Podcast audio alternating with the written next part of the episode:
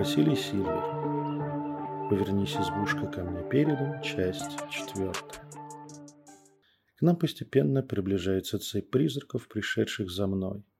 Они выстраиваются на другом берегу оврага, но не спускаются к ручью. Никакой внешней агрессии они не проявляют и даже, кажется, не замечают меня и Андрея. Но их упорное преследование не оставляет у меня сомнений. Ничего хорошего близкое знакомство с ними не сулит. Чисто теоретически, если бы не овраг, то прорваться шансы есть. Двух или трех я уничтожу, а там огородами, огородами и Котовскому. Этот вариант я решаю оставить напоследок. Пока же попробуем найти нормальную переправу в обход. Мы отходим чуть глубже в лес от оврага и двигаемся на восток. Андрей очень неплохо ходит по лесу. Теперь, когда он не в одиночестве, мужик прибодряется и уверенно шагает вслед за мной, держа свое хорошее немецкое ружье наготове. Как я и подозревал, он одет в такой же, как у меня, форменную парку Бундесвера, расцветки флектар. Расцветка больной жабы, как мы часто шутили в команде, очень подходит осенним лесам средней полосы.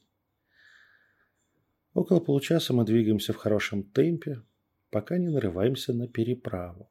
Казалось бы, вот то, что мы искали, и даже призраков на той стороне пока не видно, но на середине моста из нескольких групп обработанных бревен, перекинутого через сузившийся овраг, стоит странная конструкция. Несколько бревен стоят вертикально, а два из них перекрещиваются наискосок, а Андреевский крест – к этому кресту привязан, как вначале кажется, человек. Женская фигура полностью обнажена и привязана к бревнам так, чтобы она стояла в полный рост, еле касаясь настила моста носками ног. Присмотревшись, я понимаю, что, во-первых, это явно труп, а во-вторых, это не человеческая женщина. Своеобразное вытянутое тело, другие пропорции рук и ног, голова больше, чем должна быть, чуть другой корпус, все это наводит на размышления об очередном варианте местных гуманоидов, по примеру серых обезьян, только высокого роста. Разложение уже потрудилось над лицом женщины или самки, и разглядеть черты не получается. Сквозь мешанину гнилой плоти просматриваются куски черепа. Хуже всего от всей этой конструкции жутко несет магией, притом не искусством, а совсем древних, тонической и жестокой. Когда мы подходим, труп женщины внезапно поворачивает голову в нашу сторону, и глазницы загораются синим огнем. Мы тут же отходим и прячемся за деревья. Чем это может в нас запулить, я пока даже не представляю. А это плохо. Времени разбираться с новой для меня гранью искусства у меня, к сожалению, нет. Придется идти иным путем. Я, предупредив Андрея, начинаю погружаться внутрь себя. Я достаточно далеко от переправы и от стрёмного недотрупа, чтобы позволить себе немного ритмичных притоптываний и взмахов руками.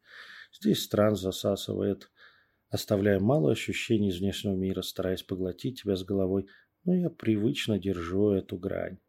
Неожиданно для себя я вижу вокруг не другой лес, а совершенно обычный, достаточно светлый, по которому совсем недавно мы с Конрадом шли к поляне с избой.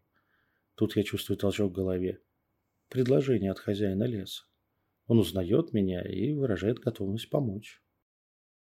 Когда до меня доходит, что может и готов сделать лесной могущественный дух, я тут же подсплываю с транса и хрипшим голосом приказываю Андрею подойти и уцепиться за меня как можно сильнее. Андрей быстро подбегает, не задавая каких-либо вопросов, соединяет карабины своих моих рюкзаков и разгрузок и это намертво крепит нас друг к другу. Дополнительно он хватается за меня, обняв, и я, проверив крепеж, снова ныряю и прошу хозяина сделать то, что он предлагал.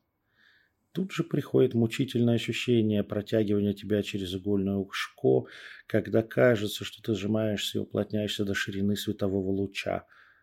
Оно длится то ли вечность, то ли долю секунды. И мы с Андреем дружно валимся на землю. Вокруг нас качают ветвями нормальные деревья. Небо перестает быть низкой полупрозрачной крышкой из облаков над остывшей грязной сковородой. На небе нормальные тучи, и даже собирается то ли заморосить дождь, то ли пойти снег. В рации вдруг появляется несъедаемый помехами голос Конрада. «Сильвер Конраду! Сильвер Конраду! Прием! Сильвер Конраду! Прием!» В шоке выжимаю тангенту и выдаю в ответ. «Конрад Сильверу! Сильвер в канале!» «Как у тебя там дела? Слышу тебя хорошо. Ты вернулся?» Голос Кона предательски дрогнул. «Походу мы вернулись!» В канал врезается голос все еще пристегнутого ко мне Андрея. У нас не занимает много времени расцепиться, я усилием воли заставляю себя встать с такой родной, прекрасной земли нормального леса. Потом чуть ли не пинками поднимаю Андрею. Нам надо идти. Чем раньше мы окажемся в доме у Кона, тем лучше. Перед выходом из леса я провожу новый ритуал, благодарю хозяина за такую помощь. В ответ получаю толчок сообщения, что благодарность принята, но нам надо убираться отсюда еще быстрее. Сейчас у Лешего есть и более важные задачи, чем охранять меня и блондинистого потеряшку Андрея. Я сворачиваю ритуальные предметы и уже практически повиснув от усталости на более бодром спутнике, выбираюсь из леса. В опушке нас ждет Конрад. Я валюсь на землю и отдыхаю, пока эти двое выражают всю радость встречи друг другу. Ребята пытаются поднять меня с земли. Сам на это я уже не способен. Мое сознание уплывает, и я падаю в спасительную тьму глубокого обморока. Вокруг меня пустота, во мне пустота, и вне меня пустота. Я и есть пустота. Нет ничего лучше, чем быть пустотой. Меня укачивают спокойные волны пространства и времени, и я растворяюсь в самом себе. Прихожу в себя уже лежа на облюбованном мной диване в домике Конрада и Андрея. Меня заботливо раздели, обтерли влажными салфетками от крови и грязи, укрыли теплым одеялом и дали просто поспать. Я беру лежащий рядом телефон и вижу, что я проспал почти до глубокой ночи. 3.15 утра. В комнате с печкой ребят нет. Скорее всего, они пошли спать в свою спальню. Да, Андрею Икону сейчас жизненно важно хорошо выспаться в объятиях вновь обретенного любимого человека. А вот меня начинает бить очень нехорошее предчувствие. Интуиция с какой-то грустью констатирует. Нам все равно писец. Толстый, пушистый, северный зверек. Я встаю и первым делом проверяю все двери и окна, все заперто. Это уже кое-что, как говорят в одном южном городе. Сажусь поудобнее, прислонившись к стене комнаты.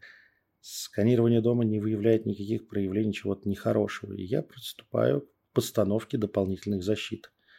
Закончив где-то за час, позволяю себе расслабиться. Трясущимися пальцами я с третьей попытки прикуриваю сигареты. Отходняк после перенапряжения такой отходняк. Вчера я слишком перенапряг организм. Возможно, и моя психика тоже пошла по женской линии, так как тревога не отпускает, а интуиция упорно скулит и отказывается выходить из-под кровати – или все-таки что-то идет не так? Я поднимаюсь на второй этаж, чтобы посмотреть, как там дела на опушке леса. С первого этажа обзор закрывает обязательный в России глухой забор. Из окна второй комнаты наверху открывается хороший вид на лес. Тучи уже исчезли с неба, и лунный свет заливает пространство перед стеной деревьев. В лунном свете отчетливо видны белые фигуры призраков, цепью стоящие по границе леса. В ту секунду меня не покидало ощущение, что все они смотрят в сторону, в сторону дома Конрада и Андрея. Прямо напротив дома из леса, минуя призрачный караул, выходит женщина. Пропорции тела очень напоминают пропорции той фигуры, привязанной к кресту, что мы с Андреем рассматривали. Женщина очень медленно, преодолевая сопротивление, идет к дому. Она продавливает невидимую преграду, которая мешает ей покинуть лес. Призраки начинают стягиваться к месту возможного прорыва. Когда эта мощная тварь выходит из тени деревьев, мне удается в лунном свете разглядеть ее лицо.